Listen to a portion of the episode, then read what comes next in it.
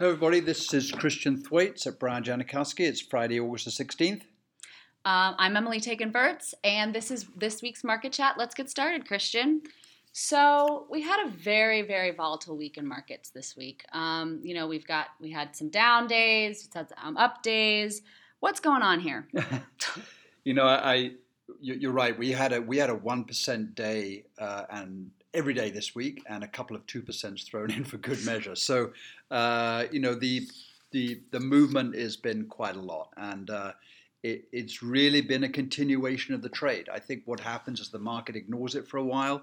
It kind of goes into suspended animation while some of the trade talks deteriorate, appear to get better, deteriorate, get ready to get but, but deteriorate again, and and I think what we had this week was um, when it kicked off with uh, Argentina, maybe we'll get that in a minute, but uh, but then it was the postponement of about two thirds of the 300 billion dollars of trade, which will be subject to a 10 and then a 25 percent tariff, and this is the stuff which consumers are going to feel. The other 200 roughly was input raw material prices. The number of trade codes is about 120 pages long. If you want to go and check it out of the department uh, trade trade office.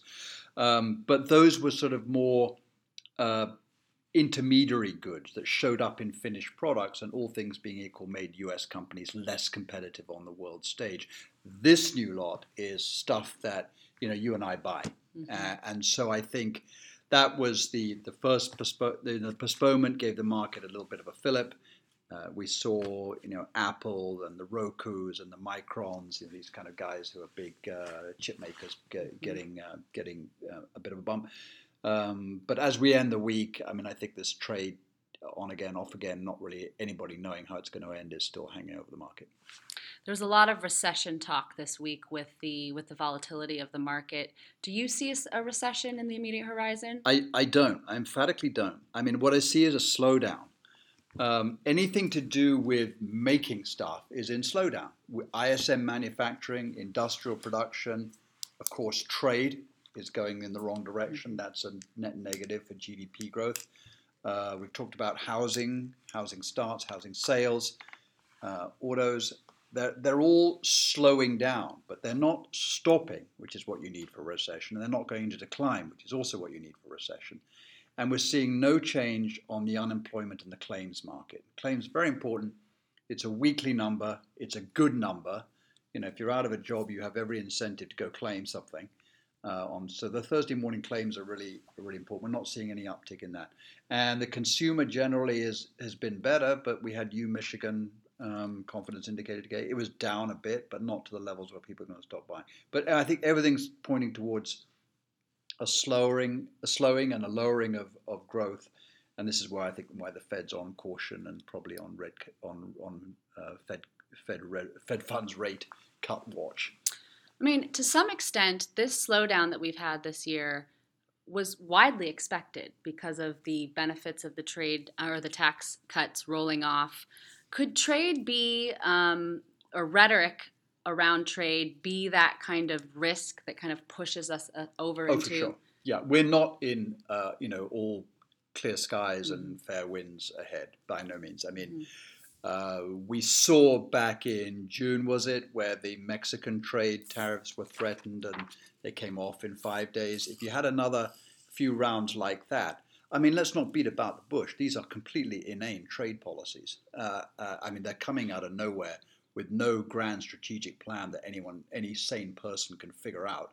So th- this can th- this could easily happen that, that, that we have a you know a trade policy which finally flicks the switch and, throws us into recession. But you know that's a kind of one of these known unknowns. You do, uh, sorry, unknown unknowns. You just don't know what's going to happen on that. But uh, as uh, as we look at where we are now, it just seems to be pointing to a slowdown with the Fed coming to the rescue mm-hmm. in September. So that's that's kind of okay. What if the what if the Fed does nothing in September? Oh wow! Then I think uh, then I, I, I think you'll see a sharp correction in the bond markets and the stock markets. I mean, mm-hmm. I mm. think we have twenty five. Six months ago, I would have guessed that they do one rate cut for the whole of 2019. Now it looks like it could be two and three, and I've seen some very sensible commentators, not you know not ones which are prone to exaggeration, say there could be a 50 basis point, cut in uh, in September. In other words, they go they go for a full 50, which is pretty rare.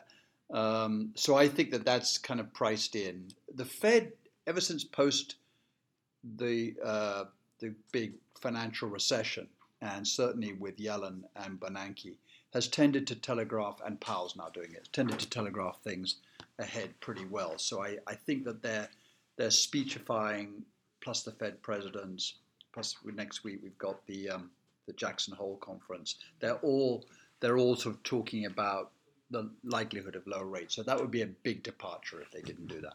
Sure when we do see a recession sometime in the future, of course, there ha- if there's an in breath, there needs to be an out breath. So we will see one.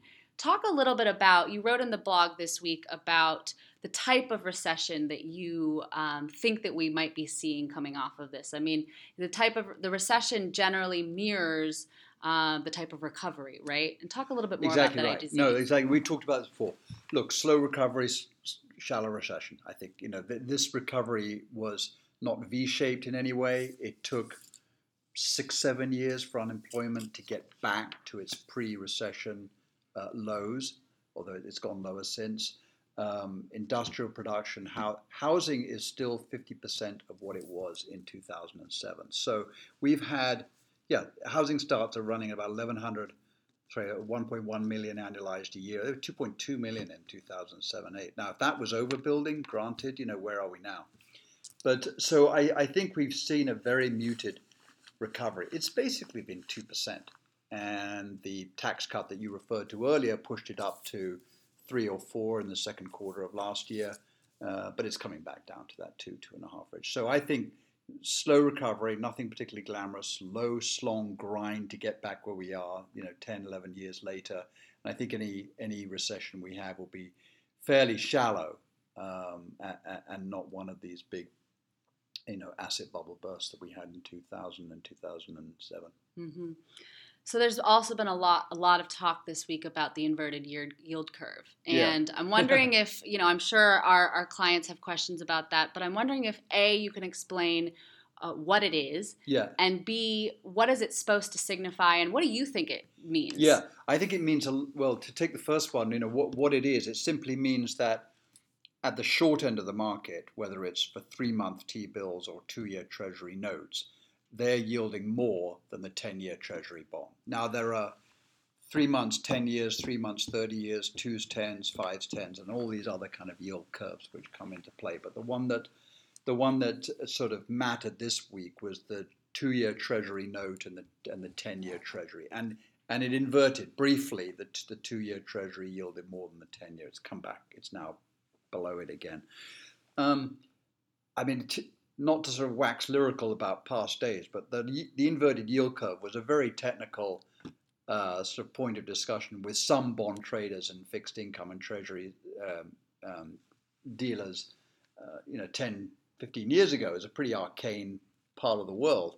Uh, now it's suddenly jumped into the mainstream, mm. and we, you know, we, we, we just looked at, covered it in the blog. It's like in 2007 and 8 when there was an inverted yield curve that you know the, our bond guys were very aware of um, it was a 100 basis point inversion and there were 10 sorry 20 uh, uh, mentions of it in the new york times over the entire three months hmm. last week the, the same yield curve inverted for about five minutes and there were 80 mentions in the New York Times. So somehow the mainstream has grabbed onto this and think that it's some great leading indicator of a recession. It isn't.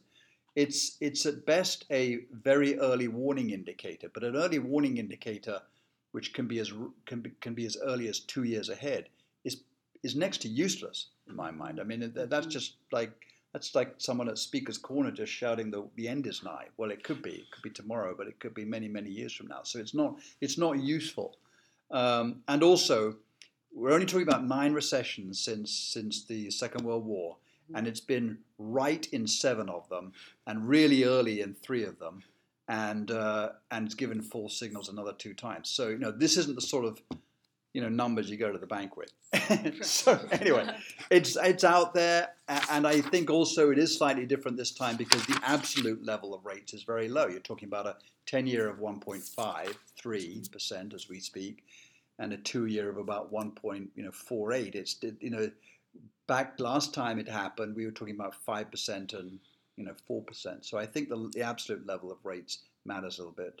And and finally, the, the Fed never used to mention it. Now they've mentioned it, so they can do something about it. Um, so anyway, I, I, think it's I think it's lost whatever sort of prognostic uh, uh, capabilities it had. Yeah, I mean, could this just the inverted yield curve just be the Fed is behind the market in terms of exactly, ex- and that's a very good point. It depends whether the Fed is in a in a in a loosening or tightening situation. So. Uh, in 1999, I think, and certainly in, in some 2000, um, sorry, 2000 and maybe 2005, but at least one other, they were raising rates when this happened. Here they're reducing rates when it's happened. That puts mm-hmm. a different spin on it altogether. Definitely. Um, in terms of, I want to just talk uh, very quickly about WeWork. Um, they had, uh, they did some SEC filing pre IPO to get ready for their IPO, and there was a lot of interesting stuff in there. Um, a lot of interesting stuff around the relationship that the CEO has with the company.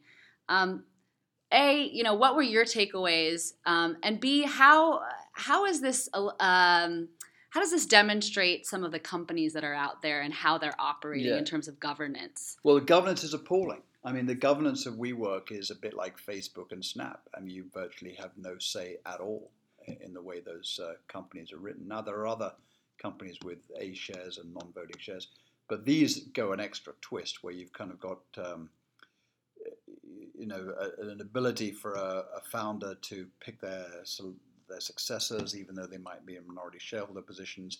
And with WeWork, you've got this, you know, very blatant intercompany transactions between the founder and the corporation. Uh, I mean, they're disclosed, so they're not, you know, there's, I mean, at least they're they're brazen about it. But I mean, I I just can't imagine. I mean, this kind of thing happened in you know in, in, in stock markets in third world countries 20 years ago where, where you know founders and the, and the public entities were dealing with each other and, mm-hmm. and giving each other special deals so the governance totally sucks uh, and uh, it was interesting that SoftBank turned down some of their equity offering a few months ago so if I was a putative equity shareholder in in uh, in WeWork, I'd, I'd follow their line and stay stay well away from it. It's uh, you know it's a strange company with the way it's got long term leases on the properties which it subleases, and then short term leases on the leases which it offers to its leaseholders. There's a total mismatch there in in, liabilities. So I I um, I don't know what's going to happen to it, but I think it's a very bad investment. well, is this the way that we're going? I mean, there there could be an argument saying that that corporations, American corporations, have really abandoned in the past, you know, maybe 30 years, their their workers. Is this now kind of American corporations giving less power to investors as well now? Yeah, I think it is. It's some. I mean, uh, you, you know, they they never used to the S&P has tightened up a little bit on it. They've stopped companies like Snap mm-hmm. getting into the S&P 500. I hope they stick to that.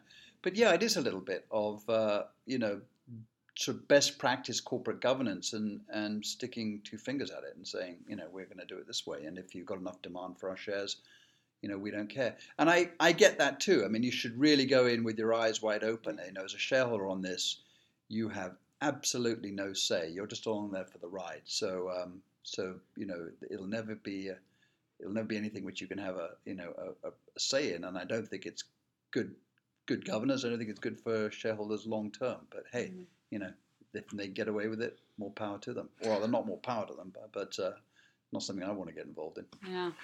well, thanks very much, Christian, and thanks to you guys for listening. Have a good week. Thank you very much, everybody. And here's a disclosure. Please note the discussion of our investment investment strategy, including our research investment process, represents our investment investment strategy daily commentary, subject to change without notice. We cannot assure that type of investment discussed in this commentary will outperform any other investment strategy in the future, nor can we guarantee that such investments will present the best or an attractive risk-adjusted investment in the future. This is for general informational purposes only. References to individual securities should not be construed as a recommendation to buy or sell that security. The securities mentioned in this commentary and several of successful, unsuccessful investments by us do not represent all the securities we have purchased or the recommended. Although we deem reliable the sources of the statistical and other information referred to in this commentary, we cannot guarantee the accuracy or completeness of any statements or numerical data. Past performance have no indication of future results.